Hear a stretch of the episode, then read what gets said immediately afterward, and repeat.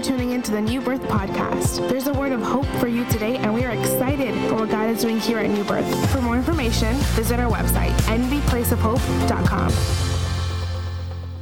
I'm excited, I'm emotional, I'm happy to be here celebrating with you guys today. As Pastor Petri said, we were out on a we are out on an assignment, on a mission, right? We say assignment, but God can do whatever, right? Um, but right now it's an assignment, um, and we are excited. God is doing great things in New Port Richey. We received your video um, last week when we moved into our new facilities, and we are excited. We are in the heart of a community, a heart, um, a community that needs Jesus. We're across from three schools, and um, we have a lot of work to do. Um, so we just ask you to continue praying for us um, as we continue the work out there. Um, we continue to enlarge our territory, and we're hoping that um, we can make New Birth a um, well known name in New Port Richey. Amen. Let's pray. Dear Heavenly Father, we thank you for this time, oh God. You receive all the honor, you receive all the glory, Lord. But above all, Lord, we just pray that you use us, oh Father God, as a mouthpiece, oh Father God, to bring you honor and glory, oh Father God, and that everything that will be shared today, oh Father God, you will be the center. Bless us during this time. In your name we pray. Amen. Have you ever read a story that has kept you interested from beginning to end to beginning to end? Imagine for a minute that book, you move on to the second chapter and the pages are blank. Or you get all the way to the end of the book and there's nothing there. You the anticipation of what the story is about. Today you will hear from three women that will open up the book of their lives and share a story. Whether the story is dramatic or ordinary, what counts is how the story ends. These women have three distinct stories during a time in their lives where the power of God's divine intervention has changed their story. The Bible tells us in Psalms 139:14, "For I am fearfully and wonderfully made," which means that you were created uniquely and God has your story already written. Dear Corey, as I look back, there is so much I would like to tell you, my dear. Most of it you have heard and lived already. And some of those things you are still working on today. Corey, you were abused emotionally and sexually. He was a womanizer, and you were constantly being told he was with someone else. He was also, most of the time, an absent parent and an absent husband. The Lord spared you from physical violence. Thank God for that. Nonetheless, you were the one who made the choice to marry him. The abuse tore at your sense of self worth, your mental well being, and even at your spiritual and physical well being. Don't forget your self worth. You believed you deserved everything you were facing because of the mistakes that you made. Mental well being? Hmm. You begin to believe all the lies the enemy would whisper in your ear. Lies like, you did this to yourself, so now you deal with it. Or lies like, his suicide attempt was your fault. Spiritual and physical? You began to doubt that there was a God that loved you. Physical? You were in a state of depression and didn't even know it. Corey, you need, I need to tell you that you fell prey to the lies of the enemy. You were victimized by your own violence. You were easy prey to the expectations of others and a victim of your own rebellion. Corey, you made choices totally on your own. Leaving behind the counsel of your heavenly Father, you intentionally made the choice to marry him. In spite of all that, for 28 years, while living the cycle of rehab, home, rehab, home with him, You have seen the hand of the Lord your God as he protected, provided, guided, and saved you, and even spared your life. You can't continue to believe that you were unintelligent, ugly, and under the punishment and wrath of God. None of it is true. God does not punish, He corrects and chastises those He loves. You thought you were stupid for not believing your ex husband when he told you that he was not good for you. You thought you were mindless for not seeing through the many lies he told you. You thought you were foolish for not seeing that he was in an intimate relationship with the person you allowed in your house, around your children, as she even took them out. You called yourself dense for choosing him. You were not stupid, you were innocent and blinded by the lies of the enemy. There were times you thought you were losing your mind, especially those times when he told you that you were imagining things that were not really there. You lost you when you began to believe that he was right when he told you you were not able to give him facts and dates for the things that you saw and for the things that you heard. You began to give up. You began to think you were not worthy of anything better because you were the one who made the choice. Not so, my dear. You were trying to find the love you never got from your earthly parents, your mom, and your dad that were not there. Forgetting that there is one that sticks closer than a brother. The one that says that when your mother and your father forsake you, then he will pick you up. You thought you were ugly when you saw the different women trying to get his attention. You didn't realize that they were not after him, they were after the drugs and the money that he could provide. That was innocence. Again, you forgot that you're fearfully and wonderfully made. You are his workmanship, created in Christ Jesus for good works, which God prepared beforehand that we should walk in them. Thank God you heard the Lord when he asked you to forgive. It has not been easy. It has not been a short journey. But you, with the Lord, have done well. He has been so good to you, Corey. He has been so kind. You are not where you want to be, but you're surely not where you used to be. Corey, you need to completely forgive yourself for staying in that situation for 28 years. Forgive yourself for choosing Him to be the father of your three beautiful children. The Word of God says that children are a blessing and a reward. Forgive yourself completely for thinking you would dishonor God and your pastors and your children if you left them. Forgive yourself for believing that your innocence and lack of street smarts was a curse.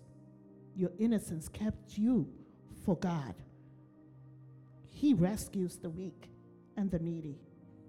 You put behind, put behind you forever the time you realized he was an alcoholic, a womanizer, and an addict to crack cocaine. Choose time and time again to forgive him because God is so good. Your freedom is now is the result of your choice to forgive and pray for him. It's over, my dearest. Peace be unto you. Peace I leave with you. My peace I give to you. Not as the world gives it, give I to you. Let not your heart be troubled, neither let it be afraid. And now, Corey, don't ever stop thanking God for sparing your life and that of your children when drug dealers said they would kill you. Don't stop praising Him because the past experience had made you see how great your God is, how great your God was, and how great your God will continue to be. Don't ever stop thanking Him for your new life in Him and a new husband. Don't ever stop telling others how the Lord took you out of welfare to teaching at a college. Thank Him always for the grace that brought you salvation and deliverance. Thank Him because you asked Him to establish you, for you were tired of going from place to place with your children as a nomad. He heard you and settled you for years in one place, in one home, and one job. Thank Him because He is the only God able to take your errors, your shortcomings, your missing the mark, your sin, and use it to make you better and a bit more like Him. He always has a plan. The word says it clearly For I know the plans I have for you, declares the Lord. Plans for you to prosper and not for evil, to give you a future and a hope. Forever love your God and worship Him. The price He paid for your salvation is way too great to live this life as an infidel. I am sure of this one thing that He who began a good work in you, Corey, will be able to complete it at the day of Jesus Christ. Corey, He's never been angry with you. God loves you. Jeremiah 29 11 says, For I know the thoughts that I think towards you, says the Lord, thoughts of peace and not of evil, to give you a future and a hope. Karina's story endured many years of agony and low self worth, deciding whether to leave or stay in a toxic environment, questioning who, should we, who she was becoming to be. But God came and turned her life around. And today she can say that had it, not, had it not been for the plan God had for her life, she wouldn't be able to share her story today. Dear Frances, I hope this letter finds you well. The purpose of this is because I would like to talk to you for a little bit about a few things that you might be going through right now and wondering, will it get any better? Well, this letter is intended to answer any questions you might have. I first want I want you to know that I understand exactly what you're going through in regards to your dad. I know how important it is to you the love, the affection and the protection of your dad, especially in your teen years. You might not understand how he is that it is that he is physically here with you, but at the same time it's as if he wasn't.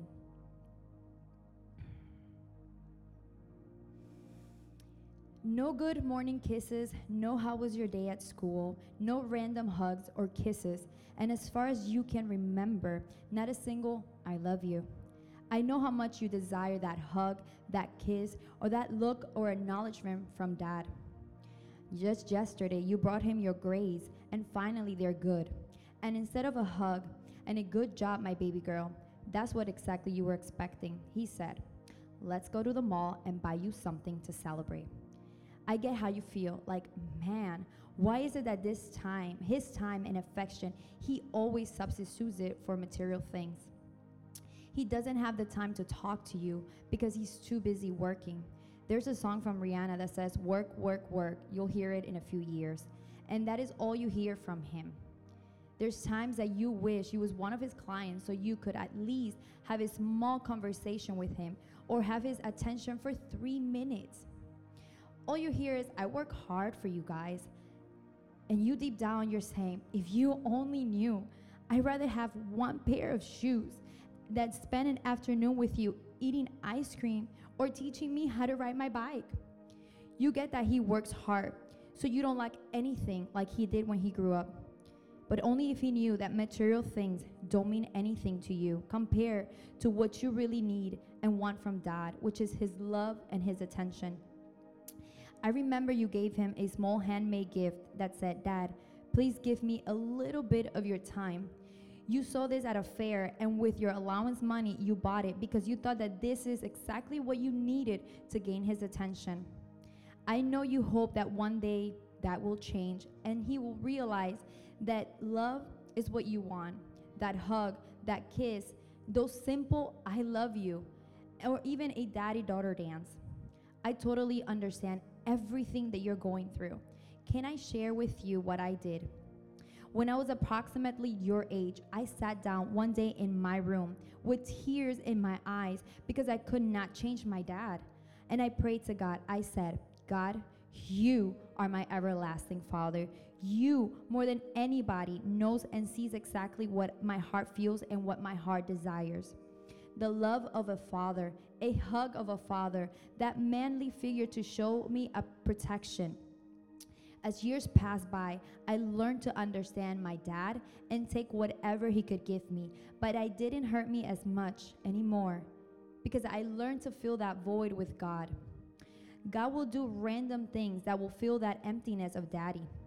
Believe me or not, I even prayed to God that I will marry a man that will give me so much love, attention, that will treat me like that princess I've always wanted to be treated like, and give me that protection I grew up without.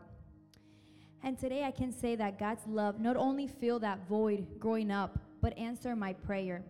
Today I enjoy the most amazing, loving, attentive husband anyone can ask for.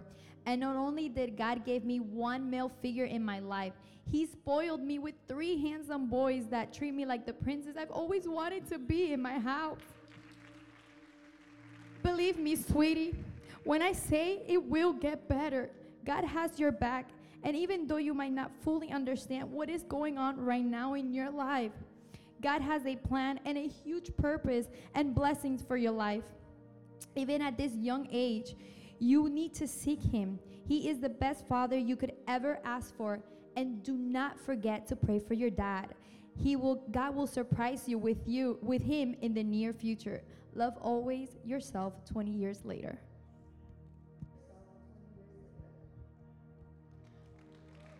Psalms 68 5 says, A father to the fatherless. Frances' story struggled with the need of wanting a relationship with her father and an acceptance that as little girls we look for. She desired to run into her father's arms and hear the words, I'm proud of you, or simply, I love you, daughter. But God came in, filled that void with love unlike any other. And today she has an amazing husband and three boys that give her unconditional love. Janet, I remember when you were just as tiny as Ezra, your son. You had quite the imagination.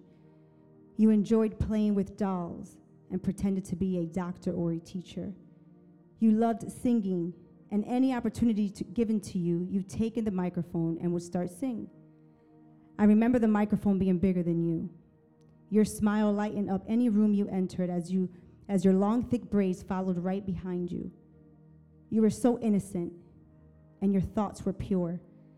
Unfortunately, little did you know that at the tender age of 7, your innocence would be shattered by sexual abuse from someone who your parents thought was trustworthy.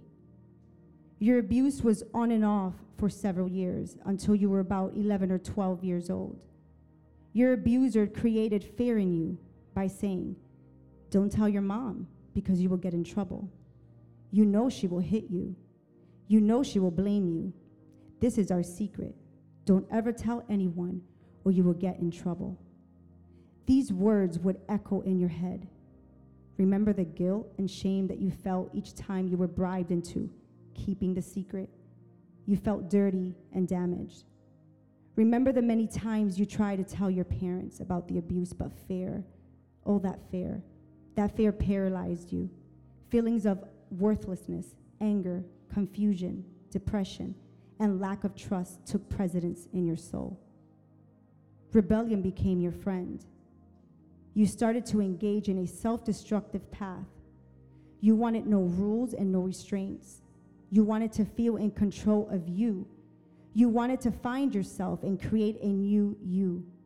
because the you that you knew was damaged, was dirty, felt worthless, unworthy, rejected, and unloved. Rebellion narrowed your eyes to the attention given to you by a young man who had charm and swag.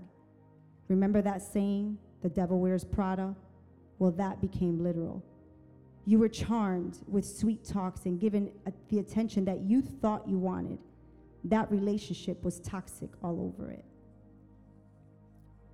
But you were so blinded by rebellion that you couldn't see it. The relationship went from peaches and roses to thorns and prickles in a matter of months. By the time you realized it, you were again a victim, a victim of physical, emotional, and psychological abuse. So much so that your life was almost taken on three different occasions from your so called boyfriend. This relationship led to other horrific events. Events such as being kidnapped for hours and brutally raped, barely being able to escape, events that led you from one bad relationship to the next, events that almost took the life of your firstborn princess.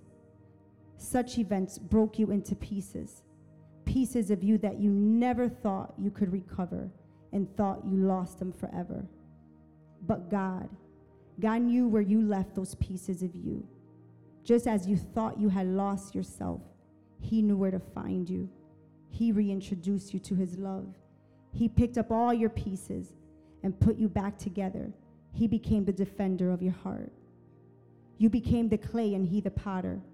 He renewed your mind. He operated your heart and he gave you beauty for ashes. You fellowshiped with him and he walked alongside you through your healing process. His presence became your safety net. Justice prevailed on your behalf as he set a six course meal in the presence of your enemies. I definitely couldn't see it then, but now I can see it. He pulled me out, he gave me courage, he made me brave to tell my story. Isaiah 41:10 says, "Fear not, for I am with you. Be not dismayed, for I am your God. I will strengthen you. Yes, I will help you. I will uphold you with my righteous right hand." Janet's story was filled with years of rebellion, confusion, and anger. She endured many traumatic experiences that could have ended her life. But God came in and transformed her and put her back together just when she thought she had lost it. And today, she sings with our worship team, giving glory to God. The common factor between these three stories is brokenness. And when we look at the Bible, we see brokenness through a man named Jesus. In Matthew 121 it says that Jesus came to save his people from their sin. God loves you so much that he would die for you. He offers forgiveness, healing, peace, grace, mercy, power, strength, and love, just to name a few. John 3:16 says, "For God so loved the world that he gave his only son to die for us, so that no one would perish. For God did not send his son into the world to condemn the world, but to save the world." There's no better gift that you can receive on a Mother's Day than to give your life to Jesus. To know that you have been forgiven and that you are 100% loved just the way you are. As I close, all moms received an orange pen with white lettering. If you're not a mom, find one somewhere. The pen was invented for the use of writing. And perhaps you use it to sign legal documents, write your grocery list, or use it today to write your offering check. The point is that in order for it to function, it has to be in your hand. Our story has already been written by Jesus and it was sealed with his blood. So today, I challenge you to tell and write.